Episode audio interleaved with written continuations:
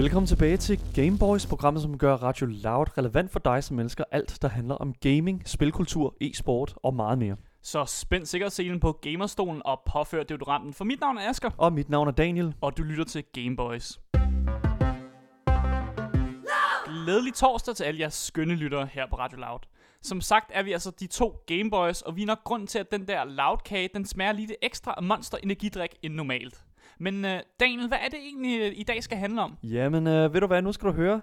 Som sagt er det jo altså gået hen og blevet torsdag, og det her altså her, den dag, vi normalt går ind og giver jer gamer lytter derude vores spilleranbefalinger, som du måske ikke har haft på din radar endnu, eller som du måske kan gå tilbage til og genopdage. Ja, og vi skal altså også en tur til Mellemøsten, hvor den fiktive by Haran altså lider under en virus, og det er altså ikke coronavirus, men det er en virus, som vækker de døde til live igen. Vi skal nemlig tale om spillet Dying Light, og det fortsætter fortsætteren til Dying Light, altså Dying Light 2, som er lige på trapperne, men det er altså blevet en lille smule forsinket. Og til sidst så skal vi altså bringe jer nok det mærkeligste fænomen i hele spilverdenen til dato, nemlig en live-koncert i spillet Fortnite. Men før vi skal ind i alt det her juicy stuff, så skal vi altså til nogle nyheder først. Og den første nyhed, det er egentlig, hvordan bliver man en bedre FIFA-spiller? Fordi vi har nemlig kigget nærmere på en uh, lidt gammel DR-artikel, uh, øh, som snakker med en tidligere verdensmester, Mohamed Al-Bakka. Yes, Mohamed Al-Bakka, han er jo en glimrende FIFA-spiller og har formået at øh, vinde en øh, verdensmestertitel. Øh, han er også dansker og øh, har været på hvad kan man sige, FIFA-scenen i et lille stykke tid nu, hvor han faktisk har formået at virkelig at, at vise sig selv øh, som værende en glimrende competitive spiller. Mm.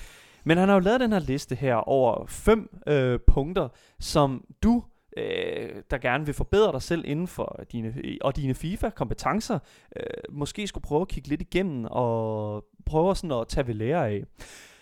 Og den øh, første ting på listen, det er find en træningspartner. Øh, det som Al-Bakka nævner her, nu bruger vi bare hans efternavn, han øh, udtaler også sig selv som hans gamertag, som er Bakka. Men øh, det han nævner her, det er find en træningspartner, som er bedre end dig selv. Altså find en, der måske giver dig nogle kæmpe store tør tæsk, fordi det er sådan, du bliver en bedre FIFA-spiller.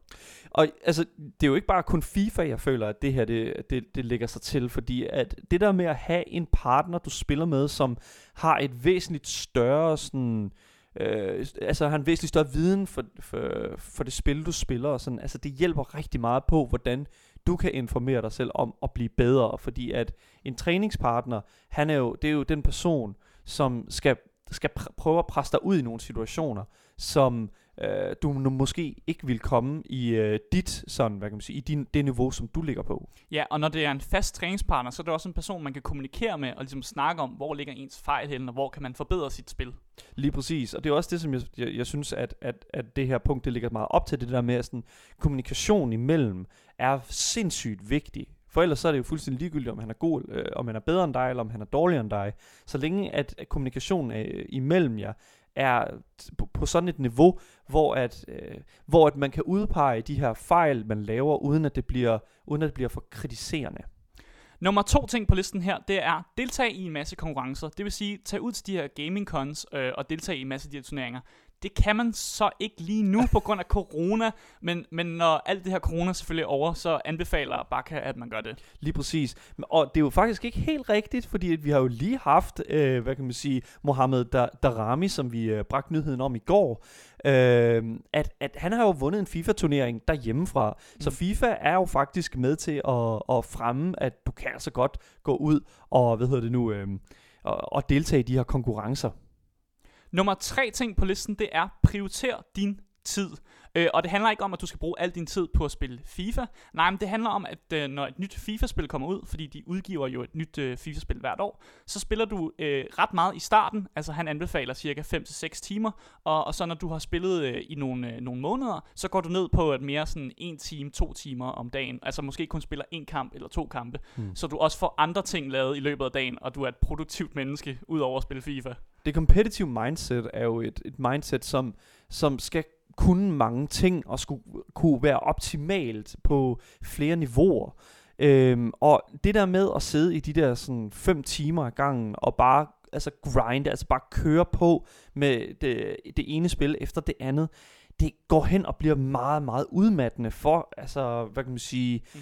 for at du, og du, så begynder du ligesom at tage nogle beslutninger, som simpelthen bare ikke, altså, ikke er konstruktivt. Så virkelig, virkelig god, øh, god pointe det her med, find, hvor, find den tid på dagen, hvor du er mest produktiv og tænker bedst. Mm-hmm. Ja, det er så også godt at komme, komme udenfor, altså rent faktisk få lavet noget, fordi øh, hvis du bare sumper hen øh, og bliver ved med at spille spil, så bliver din hjerne jo også sløv, og så, det, altså, så får dine reaktionsevner i FIFA jo også, bliver de også dårligere.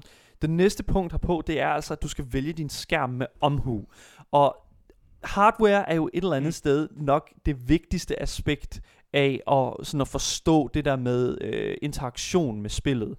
Hvis ikke du kan se alle detaljerne. Hvis ikke du mm. kan se, hvornår der er den åbning, der skal være, så kan det være svært at komme øh, og, og forbedre dig selv. Ja, og Bak han snakker altså også om det her med reaktionstid på skærmen, og at han spiller med en, øh, en skærm, som altså ikke har nogen, øh, altså har en en-til-en reaktionstid, øh, hvor han siger, at mange skærme måske har en 0,1 øh, reaktionstid ja. oveni. Så derfor så siger han, øh, snak med forhandleren, når du skal købe en skærm, fordi de ved simpelthen, om der er reaktionstid på din skærm eller ej. Det sidste punkt herpå, det er nok det allervigtigste, og det, øh, jeg tror, føler ikke, at det kræver nogen særlig stor øh, hvad kan man sige, forklaring. Det er altså, giv aldrig op. Ja, og det er altså lige meget, om du er bagud 5-0 øh, eller 10-0 for den sags skyld. Du må aldrig give op, fordi det gør altså også noget psykologisk, hvis du stadig prøver at kæmpe dig tilbage.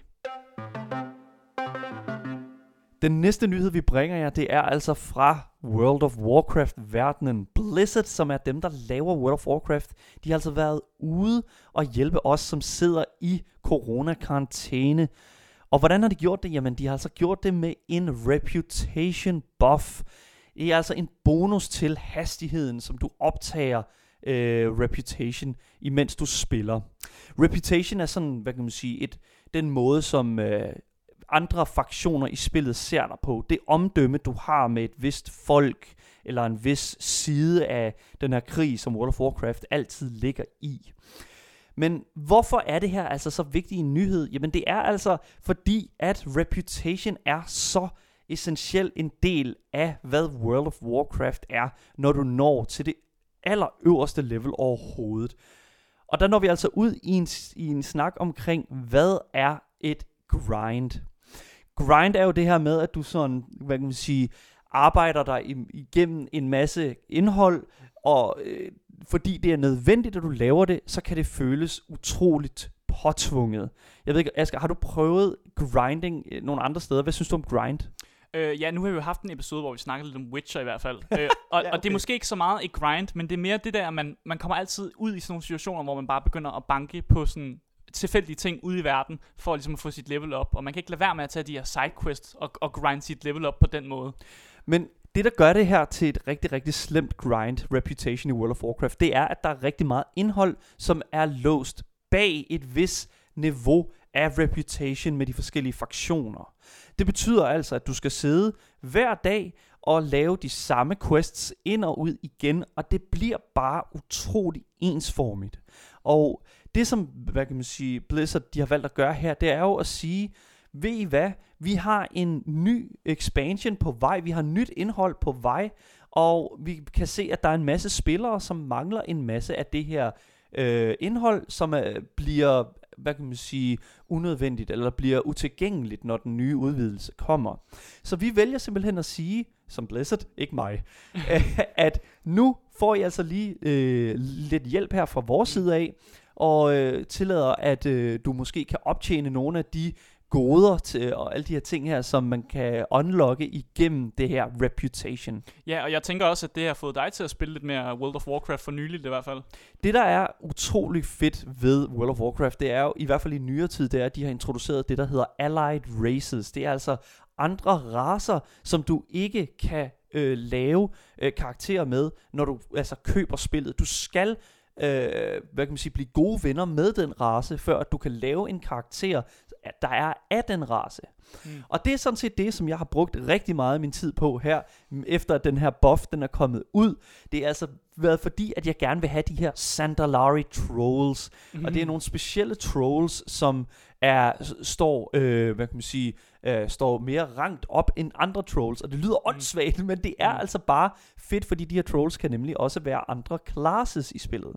Mm. Så ja, hvad end det sådan går hen og bliver øh, en, en, en, en, et grind eller ej, så synes jeg sådan set, at det er fedt, at Blizzard lige går ud og siger, nu kan, vi kan se, at I har strugglet en del, så vi giver jer også en experience bonus. Mm. Og experience er jo det, du optjener, når du slår et monster ihjel, eller når du klarer en opgave, eller øh, noget helt tredje. Ja, og vi kender det også fra mange andre spil, hvor man ligesom får en masse experience, og man, det er den måde, man ligesom får et ekstra level, og får flere sådan, muligheder for at øh, tage sin karakter øh, og få nye kræfter. Ja, da jeg læste det her, der var jeg sådan meget, altså, der havde jeg ikke en, en, en aktiv subscription til World of Warcraft. Det er jo sådan et, et spil, som kræver dine penge hver måned. Øhm, og det som, altså, der trak mig tilbage, det var altså den her lovning på, at nu kan du altså lige opnå det, som du har haft lidt problemer med at opnå i løbet af, af din uh, tidligere spilletid. Og jeg ved ikke, ja, hvis du sidder derude og tænker, det der reputation der, det er altså noget skrammel. Det er altså det, jeg synes, der er utroligt irriterende ved World of Warcraft. Så er det blevet gjort lidt nemmere nu, men i den nye expansion også ved at blive reworked. Så der er bestemt en grund til at kigge på World of Warcraft igen, hvis du ellers havde afskrevet det. Du lytter til Gameboys, og vi har lige snakket om nogle nyheder, hvor vi har snakket om noget World of Warcraft og noget FIFA. Men nu skal vi til noget andet, og det er spilanbefalinger. Og spilanbefalinger, det er noget, vi godt kan lide at gøre her på, i slutningen af ugen, altså om torsdagen. Fordi at øh, vi tænker, at øh, I gerne vil spille nogle spil i løbet af weekenden, ligesom vi også gerne vil spille nogle spil i løbet af weekenden. Det er jo nemlig det der med, at nogle gange, når man får en spilanbefaling, så er det jo faktisk lidt lige meget, om man kender spillet eller ej. Jeg, får, jeg synes, det er helt vildt fedt, når en ven han kommer til mig og siger for eksempel et eller andet med sådan, hey, øh, hvor lang tid siden er det, du har spillet Skyrim for eksempel? Mm. Og så kommer man jo til at tænke på, hov, det er jo egentlig ret lang tid siden, hvor meget kan jeg egentlig huske af det spil? Og det er sådan set derfor, at vi det kan godt være, at det er nogle spil, dem, øh, de spil, vi anbefaler, som du har, du har spillet før, men det kan også være, at der er nogen derude, der sidder derude og, og ikke lige har været forbi dem før. Ja, og vi har altså opdelt øh, den her liste i singleplayer-spil og multiplayer-spil, og så har vi hver især valgt et spil, som passer under den her genre. Ja. Og den første genre, vi skal ind i, det er singleplayer-spil, og det er et spil, som du har valgt, som er først på listen, og yes. det er Life is Strange, Daniel. Life is Strange.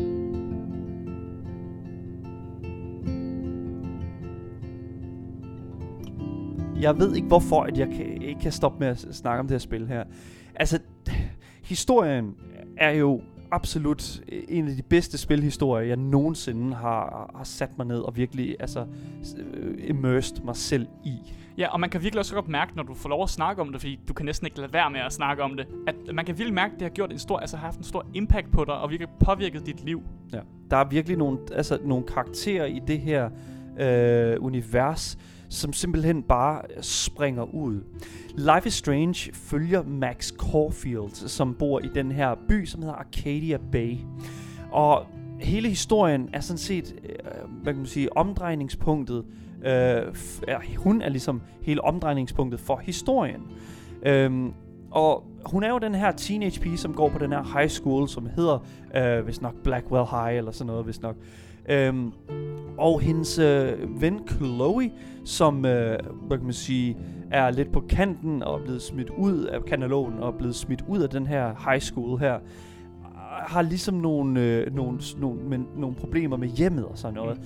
Jeg ved ikke hvorfor, at, at, at, at noget så, et så simpelt plot er så tiltrækkende til mig øh, tiltrækkende for mig, men der, det er nok fordi, at der er et lille ekstra aspekt til det. Ja, altså der er jo, det lyder jo bare som om, at der er teenage-problemer her, eller pige-teenage-problemer, men der er jo ligesom et ekstra element, og, og hvad, hvad er det her ekstra element, Daniel? Det ekstra element er jo, at Max Caulfield har evnerne til at skrue tiden tilbage. Det er jo det, som hele Life is Strange 1 i hvert fald går ud på. Blandt andet. Jeg vil prøve virkelig at mm. undgå at komme for meget ind i historien, fordi du, du giver rimelig meget væk meget hurtigt. Mm. Fordi at det er jo på samme måde som Twin Peaks er et murder mystery med at finde ud af, hvem der slog Lara Palmer ihjel. Så er det jo altså i den her historie her, Rachel Amber, som er forsvundet. En anden pige, som går, har gået på den her øh, high school. Og Max tager det ligesom, hvad kan man sige, kamp, eller tager jo ligesom den her eftersøgning op sammen med Chloe, øh, hendes blåhårede veninde. Hmm. Øhm, og igennem hele den historie, der støder de jo ind i vanvittige altså, situationer, som altså simpelthen kan løses ved at skrue tiden tilbage. Der er den her episode, hvor at du øh, kommer i samtale med en person, Øh, og det der så sker, det er, at du, at Max kommer til at fortælle sig, hun kommer til at sige noget, som hun, øh, hun måske, jeg kan ikke helt huske situationen, men der var noget, som hun ikke måtte vide, men hun kommer til at nævne det over for den person, og det der så sker, det er, at personen bliver sur og stormer ud af lokalet. Men fordi du er special Max Caulfield og har de her tidsrejsekræfter, så kan hun altså lige øh, dreje hånden, og så, så er det hele glemt, og så kan hun undgå øh, at sige det, som hun ikke måtte sige. Men kan man virkelig løse alle problemer ved at skrue tiden tilbage, Daniel? Det er jo netop det, der er hele hvad kan man sige, øh, spørgsmålet ved det her spil grund til, at jeg anbefaler det, det er altså fordi, at første episode af det her spil her er gratis. Og det skal altså lige siges, at der er fem episoder af det første spil af Life is Strange.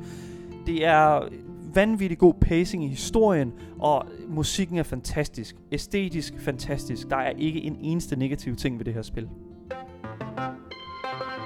Det næste spil, som er blevet sat på den her single player anbefalingsliste, det er altså et spil, som du har sat på, Asker, og det er altså Papers, Please.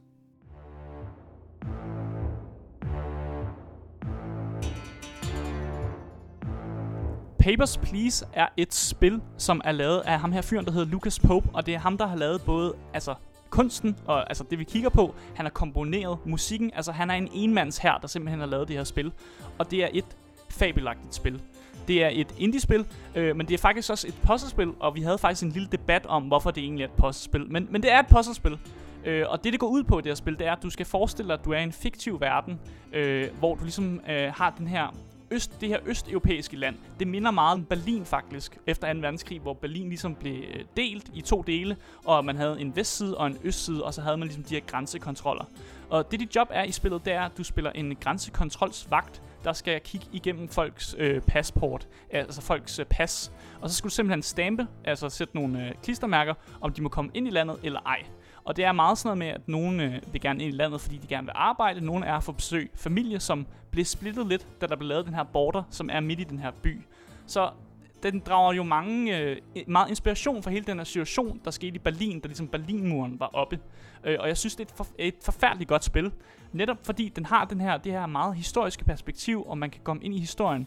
Øh, og selvom det lyder utrolig simpelt med, at man bare får lov at stampe nogle, nogle passports, så er der meget mere nuance til det, fordi der er måske folk, som ikke har de rigtige billetter, men som fortæller dig en historie om, at de har mistet sådan alt de ejer, og de ser kun muligheder, hvis de kommer ind i det her land.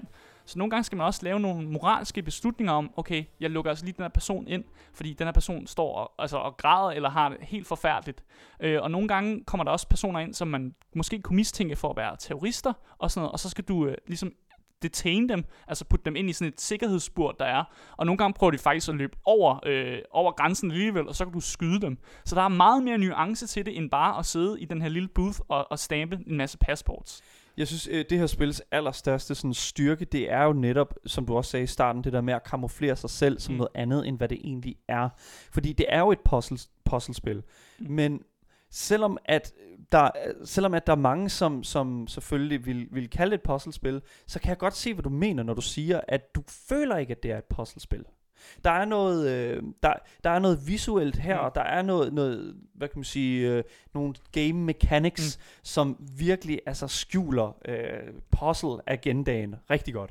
Ja, for det er jo nogle simple game mechanics, og sådan at spillet øh, fungerer, det er jo, at der kommer hele tiden flere og flere regler her øh, for den her totalitære regering, som siger til dig, og nu skal du også øh, sikre dig, at folk har øh, en tredje billet, og du skal sikre sig, at øh, folk ikke sniger, sniger, sniger våben ind, så nu kan du også lave sådan nogle øh, øh, røntgenfotos af dem og sådan noget, og du skal sikre dig, at, at folk kommer fra de rigtige lande. Nogle gange skal man afvise folk, der kommer fra et forkert land, øh, og, og der er helt mange nuancer der, og man møder også, også nogle sjove karakterer, der prøver at komme ind i landet mm. igen og igen. Der er ham her fyren, der har en, øh, en rød frakke på, som har, første gang han kommer igennem, så har han et øh, passport, som simpelthen er lavet på sådan en papirlap. Og det er simpelthen så dårligt lavet, og man bare man afviser ham, men han bliver ved med at komme igen og igen. Men der er altså altid fejl i hans øh, passport. Øh, men han er altid rigtig venlig, øh, og han er bare sådan, om du gør bare dit job, og han er mega flink, øh, og til sidst så får man næsten lyst, lyst til at lukke ham igennem, fordi han, han bliver sådan et, et recognizable face, altså et, et ansigt, man ser igen og igen, og, og han er mega venlig. Så, så til sidst, lukkede jeg mig altså igennem. Det, og det forstår man jo godt, ikke? Fordi der er jo, øh, du spiller jo den her, to, den her booth operator, Mm-hmm. øhm, og der ligger jo en historie bag det, det land, som, som hele den her historie den foregår i. Og hver dag, der får du en øh, nyhedsartikel, øh, hver dag, du går på, inden du går på arbejde, får du sådan en nyhedsartikel om, hvad der er sket i landet. Og der er til, så er der jo sket noget terrorisme, og nogle gange så sker det ved din, øh, ved din booth. Mm. Og ja, altså, det her det er jo sådan et spil, som du kan finde på Steam relativt nemt. Mm. Mm. Og det fede ved Papers, Please, det er, at det er altså ret ofte på tilbud. Mm. Og altså normalt så ligger det jo stadigvæk i den, i den lave ende, men altså af og til så ligger det jo næsten, og al- altså det er nærmest gratis. Du lytter til Gameboys på Radio Loud. Vi er altså i gang her på Gameboys øh, og lave nogle spilanbefalinger til vores skønne gamer-lyttere derude. Og vi har altså lige været igennem alle vores singleplayer-anbefalinger. Det var altså både Life is Strange Mm. og Papers, Please. Ganske udmærkede titler. Men nu skal vi altså igennem det, som hedder multiplayer-spil. Fordi multiplayer er jo hvad kan man sige, en spiltype, som, rigtig, altså, som appellerer rigtig meget til ma- mange mennesker derude. Mm. Øhm, og det er altså en spiltype, som er, at du kan spille med andre mennesker. Øhm, og så kommer det selvfølgelig i forskellige formater. Men øh, vi har valgt to spil her, som går rimelig meget ind på to sådan meget essentielle måder at spille sammen på. Og det første spil, som vi har sat her på multiplayer-listen, det er altså Stick Fight The Game.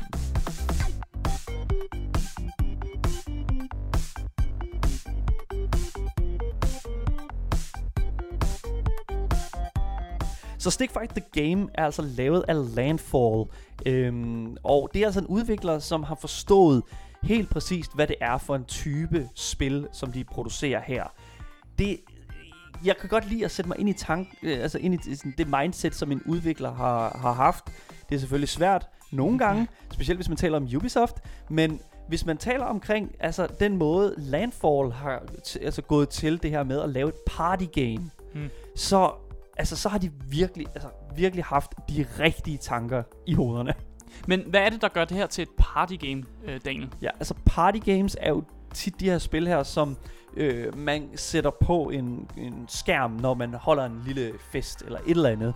Altså noget, hvor man har en, en get-together, og som ikke tager mere end allerhøjst 10 minutter at, at gennemføre. Altså de her små, øh, hurtige, som virkelig bare er altså sådan, hvad kan man sige, instant underholdning.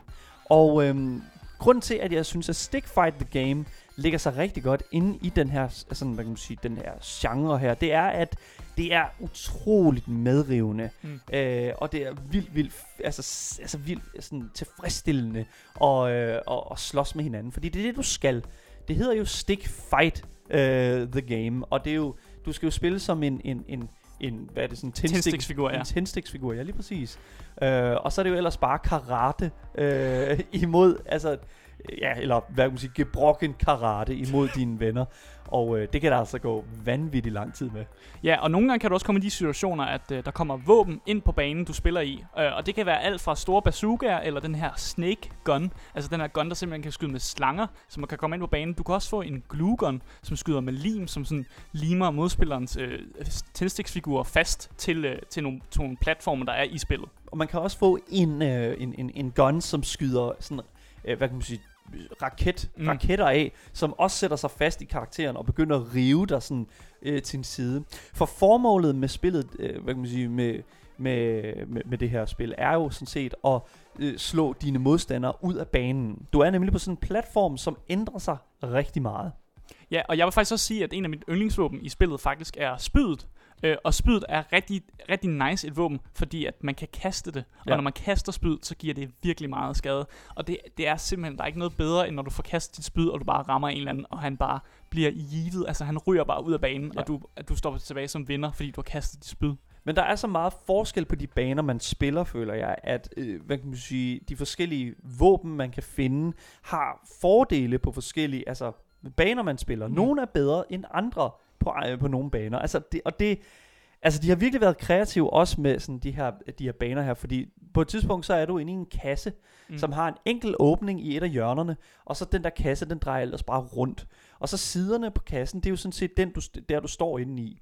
Og så er det jo med at virkelig at, sådan, at, få tæsket løs på dine øh, modstandere, og få prøvet at få slået dem ud, eller få slået dem ud af banen. Mm. Jeg er altså også helt vild med den bane, hvor der er sådan to øh, lavasøjler, der går ned, som har lava, og så er der et splitsekund, hvor det lige er væk, så man kan komme ind i den her lille kasse, som har et lysvær inde i sig. og hvis man får fat i lysværet, så er man altså næsten uovervindelig. Så er det game over ja. for de andre. Øhm, et sted, hvor at øh, jeg har spillet det her spil rigtig meget, det er altså på et, altså et LAN-party. Det er et vanvittigt godt LAN-spil, fordi det kræver ikke særlig meget og for ens computer, så næsten alle kan være med. Og det koster nemlig heller ikke særlig meget. Det er et meget, altså det er tit det, der er med de her party games, det er, at de bliver solgt til en lidt lavere rate, fordi der netop øh, ikke er sådan de her store narrativer, eller kæmpe produktionsbekostninger øh, mm. og den slags. Så ja, helt sikkert, det er be- bestemt en titel, som man altså virkelig, mm. altså virkelig skal give noget tid, hvis man ikke har prøvet det endnu. Ja, vi kan bestemt anbefale at hive fat i nogle af dine venner og få dem til at købe det her spil, og så bare hoppe ind og begynde at tæve hinanden i stykker. Det næste spil, som vi har sat her på multiplayer-listen, det er altså et spil, som både mig og Asker, vi har været vanvittigt engageret i. Um, og det er altså Mordhav.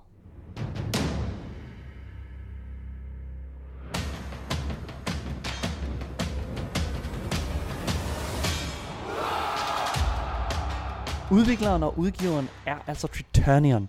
Og man kan jo sige, at det de her, dem der har lavet det her spil her, de har altså simpelthen forstået, at det at slå nogen, mm. det er altså nok.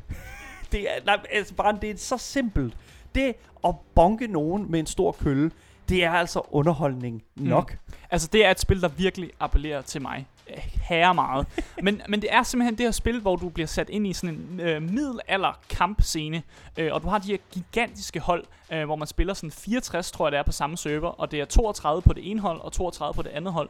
Og så får du øh, simpelthen øh, middelaldervåben i hænderne, øh, og så får du egentlig bare lov til at kæmpe mod hinanden. En høtyv, øh, en kæmpestor økse, bue og pil, mm. altså, en, en, altså det er en høtyv, ikke? Altså det er, det er jo vanvittigt mm. fedt og sådan, hvad kan man sige, at bygge et helt spil op omkring det her med, med altså medieval combat. Ja, og du får også lov til at nogle gange at kæmpe på de her kæmpe store slotte, og nogle gange er det noget med, at det ene hold, de skal lave sådan en, en siege, altså en belejring af, af det her kæmpe store slot, øh, slot, og så skal dem på slottet ligesom prøve at beskytte slottet. Ja, lige præcis. Jeg kan virkelig, virkelig godt lide de game modes, som det her spil her, altså hvad kan man sige, allerede starter ud med fra starten af. Øh, vi købte jo spillet, da det udkom, mm. og allerede der, der, der var jeg bare sådan fuldstændig solgt, selvom at det bare var sådan King of the Hill, mm. som vi jo kender fra sådan skydespil normalt, eller hvad kan man sige, Capture the Flag, mm. som også bare er et altså, super, super, altså sådan simpelt, øh, øh, ja, et super simpelt øh, øh, aspekt af videospil. Ja, men det der er med det her spil, det er simpelthen, at man kan simpelthen øh, customize sin øh, karakter efter den spillestil, man nu har lyst til. Så hvis man har lyst til at skyde med burpil eller øh, skyde med en armbryst, så kan man lave en karakter, der er god til det. Og hvis man, ligesom mig, måske bare har lyst til at lege øh, rundt lidt halvnøgen med en kæmpe stor økse, øh, som kan tage en, en hel masse skade, øh, men også give rigtig meget skade, så kan man også gøre det. Jeg vil, altså jeg vil virkelig indrømme, at her Altså, der giver jeg dig fuldstændig ret. Mm. Normalt mm. så er vi jo rimelig forskellige, når det kommer til sådan playstyles. Mm. Normalt er du den ret tunge, den ret hurtig, eller den ret øh, sådan hårdt slående. Og normalt er jeg den sådan meget hurtige, og sådan ind og ud af skyggerne og sådan noget. Men altså, Mordhav mm. ligger 100% bare sådan an til, at du skal altså bare ud på slagmarken mm. og kløve nogle hoveder. Ja, og jeg fandt jo også ud af faktisk, at øh, den spilstil, der passer mig bedst i Mordhav, det er faktisk måske slet ikke at være ham den store. Jeg lavede jo en karakter, som er den her ham, ham store big dude, der render over med en stor økse. ja. Men det, jeg var bedst til, var faktisk at være sådan en, en, en lille mand med et spyd. Altså en vildt tynd mand, som bare står og stikker folk med et spyd. Fordi jeg fandt ud af, at jeg kunne stille mig bag altså en, en karakter, som var sammen med mig, altså en teammate, en holdkammerat, og så kan jeg stå bag og have det her store langspyd, og sådan prikke over deres skulder, eller sådan lige, lige under, deres, øh, under deres arm, og ramme en spiller, som de også står og kæmper med, og på den måde ligesom assistere min holdkammerat. Og det er jo altså et nerd-tip fra mm. vores side af, det er altså Altså, det, hvis man virkelig, virkelig vil, øh, vil, vil altså få nogle kills, mm. så er det altså virkelig at finde de der sådan playstyles, som, som passer til dig, og, og, og hvad du synes, der er fedest. Ja, og du er jo også blevet vildt god til at rende rundt med maulen. en maul er jo en stor hammer, mm. som altså virkelig bare, altså, den går igennem alt armor, Så det, selvom, altså, selvom at de her mennesker, øh, de her sådan mod, modstandere, du er imod, de har en kæmpe stor rustning på, altså den her hammer her, mm. hvis du rammer i hovedet, så er det altså så er det lige meget, om de øh, har en stor rustning på, så ryger de sgu ned. Ja, og der er også nogle helt vildt wa- wacky, wacky øh, aspekter af det at spille. For eksempel nogle af de voice lines, nogle af de ting, man kan sige, det er altså simpelthen mærkeligt. øh, og man kan også rende rundt og spille på en lute, altså det her øh, guitar-instrument, og simpelthen bare spille sange. Ja. Og nogle gange det, man ser, det er simpelthen, at der er en person, som har taget en lute, og så står han bare et eller andet sted på slagmarken og spiller spiller en eller anden sang. Men det fedeste ved, det, er, ved, ved alt det her, det er, at den der bard, ham Ja. musikeren, der står på slagmarken, der er ikke nogen, der Mm. mm. slår ham ihjel. Og det, det er sådan en, en, en generel konsensus, mm. der er på slagmarken, det er, du slår ikke musikeren ihjel. Du slår ikke barden ihjel. Mm. Og nogle gange kan man endda se, at hvis man kommer til at slå barnen ihjel, så vender ens holdkammerater, og, og alle bare mod dig, og bare sådan et, det gjorde du ikke. Det er dem på dit hold. De er Ja. på dit hold. Og så begynder de ellers bare at sparke dig og gøre ved, fordi at der er altså bare en, øh, en aftale imellem alle spillere, at du er simpelthen nødt til at respektere mm. the arts. Du lytter til Gameboys på Radio Loud. Det var vores spilanbefalinger for den her uge. Vi er selvfølgelig tilbage igen næste uge, hvor vi har nogle nye spil, som vi vil anbefale til jer. Nu skal vi til noget helt andet. Vi skal nemlig tale om noget, som ligger rigtig nært Askers hjerte. Vi skal tale om Dying Light.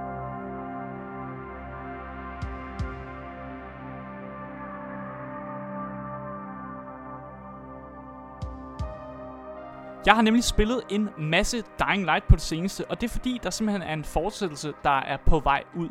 Den er blevet skubbet lidt, altså blevet delayet lidt på grund af corona, men øh, det ser stadig ud som om, at den kommer på et tidspunkt. Øh, det var rygtes til, at den skulle komme ud her i, i spring, altså her i foråret, men nu er den altså blevet rykket lidt.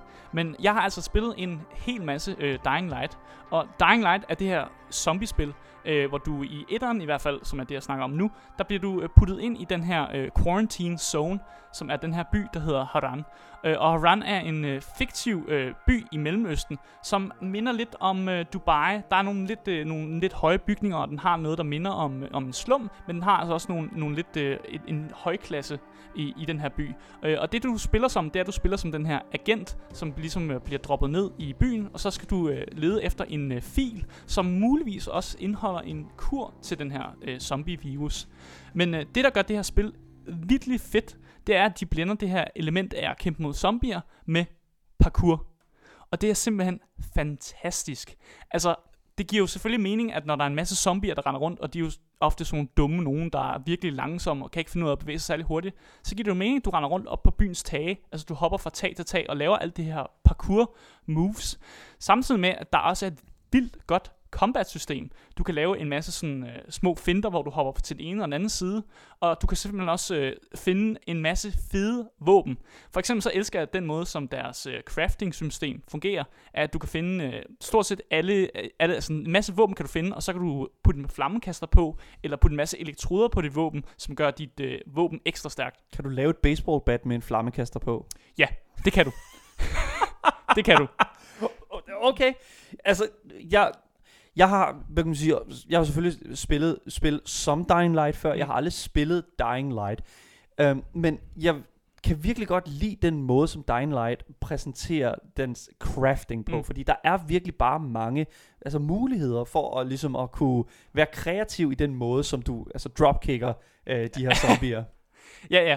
Og, og, og det fede ved hele Dying Light er også, at den er meget mere realistisk øh, take på den her hele den her zombie-ting. Fordi det, der er med Haran, det er, at det, det er den eneste by lige nu, som har den her zombie-virus. Og det militæret har gjort, og, og de internationale øh, stater har gjort, det er simpelthen bare at lukke, altså, lukke hele byen ned. Og det minder jo lidt om, om det, man også ser med coronavirus. Øh, for eksempel i Wuhan, hvor de bare lukkede hele byen ned. Det var altså også det, de gjorde med Haran, for ligesom at gøre, at zombie-virusen ikke øh, kom ud. Og, og derfor er der stadig altså fungerende øh, samfund, der fungerer, og dropper alle de her øh, øh, relief boxes ind, som man kan samle i løbet af spillet. Og jeg kan godt lide det der re- øh, altså realistiske aspekt af spillet, med at du siger simpelthen, okay, hele verden er ikke fucked. Hele verden har ikke fået zombie-virus. Det er kun den her den her by, og du er den her agent, og du har stadig chancen for simpelthen at, at finde en kur, og simpelthen altså, redde, redde de her øh, beboere, som er i byen, som stadig er i live. For det der er med den her Haran virus, som er lidt anderledes end hvad man normalt kender som zombie-viruser, det er, at øh, hvis man bliver bit, så bliver man altså ikke til en zombie med det samme. Man kan tage noget, der hedder Antisen, som er et, øh, et medicin, som hjælper dig med at suppresse, at du bliver til en zombie. Så det vil sige, at du kan egentlig til al uendelighed blive ved med at suppresse, at du bliver til en zombie. Og det er jo, man kan sige, noget, som, øh, som rigtig mange andre zombie-historier, de Mm. nok godt kunne, øh, kunne øh, øh, tage brug af i deres, øh, i, i deres omgang med zombierne. Zombier er jo ikke, hvad kan man sige, ikke en, en, en særlig ny ting i, øh, i spilverdenen. Zombier er jo nok noget af det mest normale. Det skulle da vist lige være overtaget af den øh, gængse Goblin eller, eller Mm. Goomba fra, øh, fra Super Mario. Mm. Men jeg, jeg, zombien er også et utroligt fedt, Mm. mm. øh, hvad kan man sige, ud fra, hvad kan man sige, game design perspektiv, super fedt element at putte ind i sit spil. Ja, og de øh, låner jo også en hel masse, de får inspiration fra Left 4 Dead, som også er et andet zombiespil, som har de her lidt mere specielle zombier. For eksempel så er der nogle zombier, som kan spytte med sådan en gift, øh, og de stiller sig ofte op på en bygning, og så står de simpelthen og spytter deres gift ud på dig. Det, de er pisse irriterende, fordi så man skal, man skal kravle op, og så ja. altså, sparke dem ned fra taget, eller begynde at hugge på dem med dit svær katana, eller dit øh, jernrør, hvad du nu har af våben. Øh, og de har også de her zombier, som hedder boomers, som er sådan nogle store, fede zombier, som sådan eksploderer, som både kan arbejde mod dig og med dig. Hvis de kommer for tæt på, så giver de meget skade, men de er også rigtig gode til, at hvis de er langt væk, så kan man lige kaste en, øh, en, en shuriken, altså en, øh, en, eller en lille kniv efter dem, og ramme dem, og så sp- eksploderer de blandt de andre zombier, og hjælper dig faktisk. Det minder mig rigtig meget om Left 4 Dead. Altså, altså alle de her zombier her, som du be, be, sådan beskriver, det er jo det er jo teknisk set en zombie i Left 4 Dead. Mm. Mm. Altså, der er jo også en spitter, der er jo også en boomer, der er jo også så, en tank for eksempel. Mm. Mm. Altså, der, der er nogle, øh, nogle lighedstegn her, og det, det er lidt her, hvor jeg vil sige, altså, hvad kom først, høne eller ægget? Mm. Fordi man kan jo ikke rigtig tage patent på, på de her spilidéer. Vi snakkede jo lidt i går omkring det her med, om man kan tage patent på et specifikt altså sådan element, der er i Mm. mm. dit spil. Ja, stegepanden for eksempel. Stejpanden i Po- Players Unknown Battlegrounds. Altså, den er, jo, den er jo lidt svær, ikke? Ja. Mm. Men det som, jeg, det, som jeg synes, der er fedt ved uh, Dying Light for eksempel, det er jo, at de har taget de her ting her og været mere kreative med den. Fordi jeg føler ikke, Mm. at Left 4 Dead uh, er særlig kreativ med altså bruget af deres uh, zombier.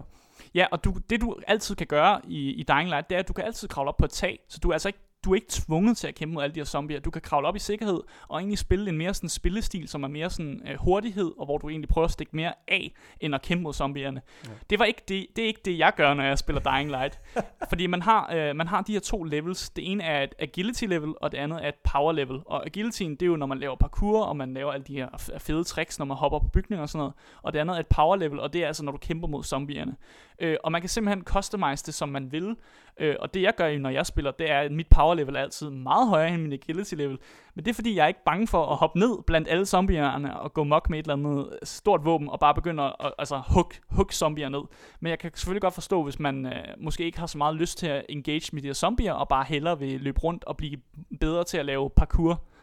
Og det er derfor, at jeg synes, at, at netop Techland, som er dem, der har lavet mm. Dying Light, øh, 100% altså ca- caterer, altså de, Mm. de forstår, og hvem det er, der spiller de her spil her. Der er mange forskellige spille øh, metoder, altså der er mange forskellige tilgange til, hvordan man går til et problem, og hvordan man er taktisk omkring det. Og det er så fedt, at de har anset, okay, der er altså nogen, der måske ikke går heads on. Der er nogen, der tager over øh, tagryggen i stedet for. Og altså, Dying Light er jo bare glimrende til at virkelig administrere det, og, og anse det i deres spillere. Ja, og jeg håber virkelig også, at de tager de elementer, der er rigtig gode i Dying Light, og implementerer det i den her tour, som, øh, som snart kommer ud. Ja. Øh, og det er også en, en helt ny setting, vi kommer ind i. Det er altså et øh, mere et europæisk land, det er inspireret af, hvor Haran er inspireret af mere sådan mellemøstlig feel. Altså i hvert fald et, et eller andet i, ja, en by i, i Middeløsten, hvor at den nye by, vi, øh, vi får at se i toren, er mere sådan bygget på europæ, en europæisk by. Det minder lidt om øh, en blanding mellem Frankrig og England. Altså det er jo også en fiktiv by, så de kan sagtens låne øh, for arkitekturen for de her forskellige europæiske byer, og sådan blande dem sammen og lave sådan lidt en sammensmeltning af sådan alle store europæiske byer. Ja. Og, så, og det glæder jeg mig egentlig faktisk til at se. Det, en setting er jo, specielt det sted, man, man begår sig i spillet, Mm. er jo bare altså noget, et virkelig, virkelig vigtigt aspekt, når det er sådan, at du skal sætte dig ned og, og sætte, altså virkelig få noget indlevelse i det her Mm. spil. Øhm, altså specielt sådan et spil som for eksempel Breath of the Wild, Legend Mm. of Zelda Breath of the Wild.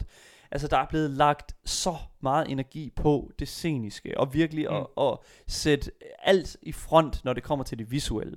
Der, er- altså det her med at øh, tillade, øh, fordi det er jo et parkourspil det Mm. her, altså du, du kan jo ikke undgå, at dine spillere som udvikler, at de kravler rundt på ting. Mm. De ender jo op med at opdage alting. Men det skaber altså også noget dynamik i, hvor, hvordan de kan lave hemmelige steder og sådan noget. Mm. Og det er derfor, at jeg nævner Legend of Zelda Breath of the Wild. På, over, altså på, øh, på, på yderkanten og på, på The Surface, der er der jo, hvad kan man sige, alt tilgængeligt. Mm. Du kan se alting. Men alle de her sådan, øh, fordi de gør det så klogt, øh, Nintendo, altså det her med sådan at gemme ting Mm. bag andre ting, og så, altså, og, og man, man tror, der er noget, der er synligt, men mm. så er Mm. det ikke synligt alligevel. Altså, det er kreativitet, og det, det er altså bare super, super vigtigt, når man laver et, øh, et mm. så stort spil som for eksempel Dying Light. Ja, og der findes jo også de her lidt, øh, lidt hemmelige steder i Dying Light faktisk, og det er sådan et sted, hvor man kan finde de her blueprints, og hvad de her blue, blueprints gør, det er simpelthen, at man kan opgradere sit våben på en anden måde.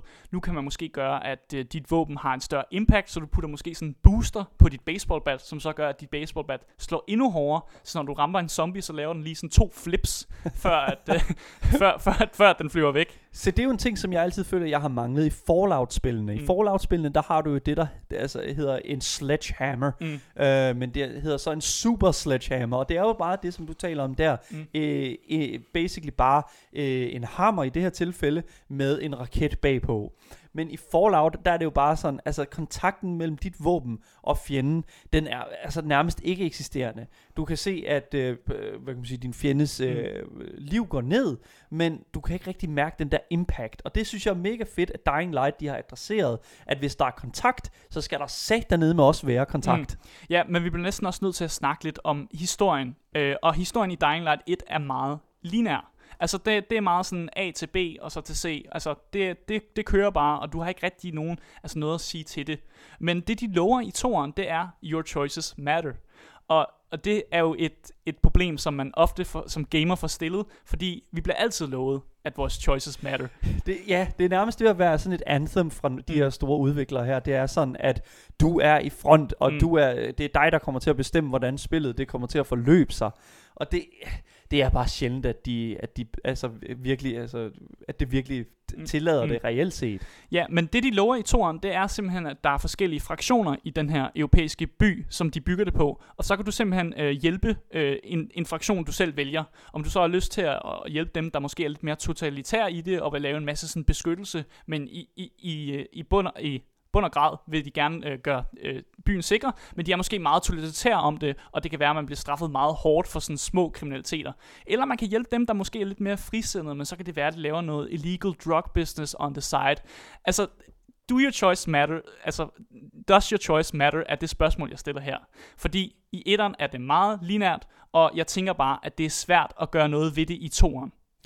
Jeg tænker også et eller andet sted, at når du er sådan, du har så stort et spil, jeg kan huske øh, det her spil, der hed Infamous, Mm. som øh, jeg spillede på, ja, ja, altså det har været ude på næsten alle platforme, jeg spillede det på Wii af alle konsoller, jeg ved ikke hvorfor, men øhm, da jeg spillede det her Infamous, hvor du spiller som en, øh, Mm. sådan, hvad kan man sige, øh, Lidt der blev, edgy, ja. Ja, du er blevet lavet på, øh, du, der er blevet lavet nogle, nogle noget, du, du har fået sådan en parasit i dig, som gør, at du kan få øh, sådan knive øh, ud af hænderne og sådan noget, og du, du, du flyver rundt, og øh, hele byen den er, på, er i lockdown. Mm. Øhm, der er der også det her spørgsmål her, om hvad din indflydelse er på historien. Mm. Øhm, I Infamous, der er det meget det der med sådan, vil du gøre det, vil du gøre, hjælpe det gode, eller vil du hjælpe det onde? Mm.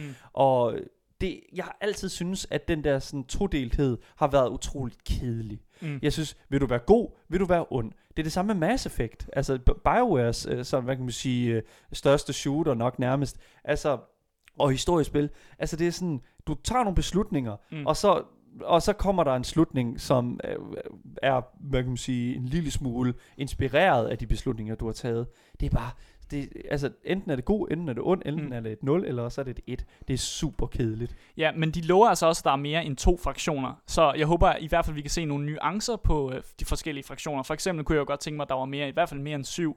Så man har, altså, de Ja. har mere nuancerede billeder på, på godt og ondt, så man også har måske lidt sværere ved at rent for at lave en beslutning. Fordi ofte så er det jo ofte, når man sidder med en beslutning i spil, at de fleste spillere vælger den, den gode beslutning. Altså det, det er sjældent, man vælger den onde beslutning. Ja. Det, og det er, der, det er faktisk øh, fuldstændig korrekt. Den, den der sådan, hvad kan man sige, den, den onde beslutning, mm. det her, det, det, den, den, altså, den har som oftest også den aller, den aller værste slutning mm. kny, knyttet til, øh, til sig. Og det er bare, altså, det, det, det kan jeg simpelthen ikke altså, forholde mig til. Men vi får altså også lovet et map, som er fire gange så stort som det, vi ser i Dying Light 1. Og, og, og her, der tager de simpelthen alle mapsene i Dying Light, så de tager både det, man ser i DLC'en, men altså også det, man ser i det, øh, i, i det original game, og så siger man fire gange alt det der. Og det er altså et kæmpestort map, ja. og altså, jeg glæder mig til det.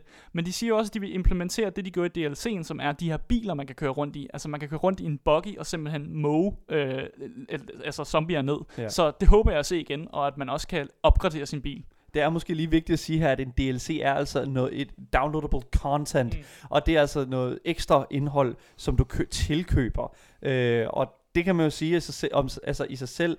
Nogens øh, udviklere vælger at lave sådan ekstra indhold gratis. Har vi hørt noget om, at, at, at, øh, at der kommer ekstra indhold her også? Ja, de lover simpelthen en DLC.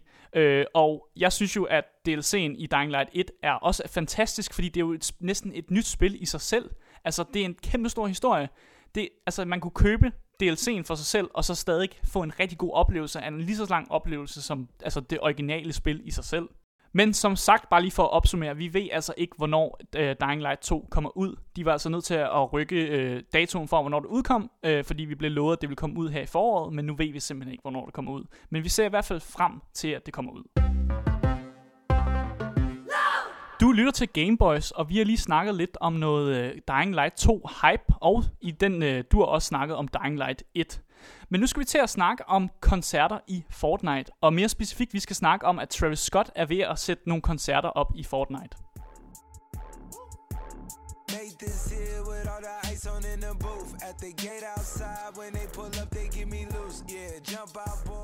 Det her er simpelthen noget af det mærkeligste, jeg nogensinde har læst. Og jeg ved godt, at det føles sikkert meget naturligt for, for, for andre, der, der er fans af Travis Scott, og der er fans af øh, hvad kan man sige, af Fortnite for den sags skyld også.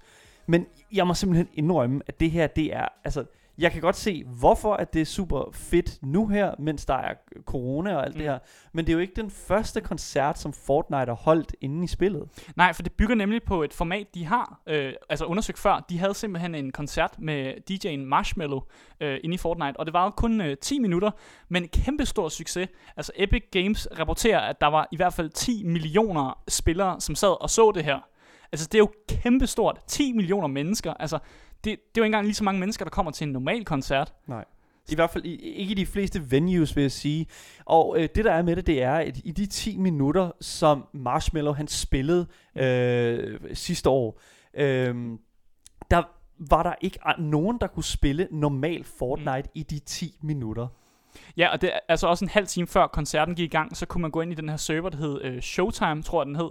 Øh, og så en halv time inden, så var der en masse spillere inde, inden, og man kunne stadig skyde efter hinanden, og der var lidt, øh, der var lidt sådan carnage, og folk var lidt bange for, at det ville gå galt. Fordi et minut før koncerten skulle i gang, så så man altså alle de her marshmallow-kloner, øh, som lige pludselig var over det hele. Øh, men lige pludselig, så forsvandt alle folks våben, man kunne skyde efter hinanden, og så kommer den rigtige, altså den rigtige Marshmallow Fortnite-figur, så kommer så ind på den her virtuelle scene, og begynder at give koncert, og alting forløb lige efter planen. Altså, Fortnite er jo det her Battle Royale-spil, hvor det er sådan, at man dropper ned sammen med sine venner, og skal mm. være det sidste hold, der er tilbage. Men Fortnite har en eller anden altså vanvittig uh, mm. ideologi om, at der skal være sådan andre popkulturfigurer med i øh, deres spil. Og der har vi altså både set Thanos fra øh, Marvel-filmene, øh, og øh, Deadpool, som også er en del af Marvel, og John Wick, mm. som spilles af Keanu Reeves i øh, John Wick-filmene. Det er et utroligt underligt fænomen. Men man kan heller ikke ignorere, at Fortnite har en kæmpe stor kulturel sådan, impact. Fordi vi ser jo folk gå rundt og lave det her dance move, det her floss, og lave de her forskellige ting, man kan lave i Fortnite, eller de er i hvert fald blevet gjort populære på grund af Fortnite. Altså at folk går rundt og dapper, er også en ting, man kan gøre i Fortnite. Så, så det er ligesom en ting, som spreder sig som sådan ringe i vandet. Og man kan sige som en musiker, at det er jo et kæmpe, kæmpe fedt kar- øh, altså, øh, karrieretræk. Altså Marshmallow havde jo 10 millioner, der hørte hans musik, og, og, og der er selvfølgelig folk, som så hører hans musik bagefter, og på den måde, så får han jo en masse fans, og han streamer jo også selv.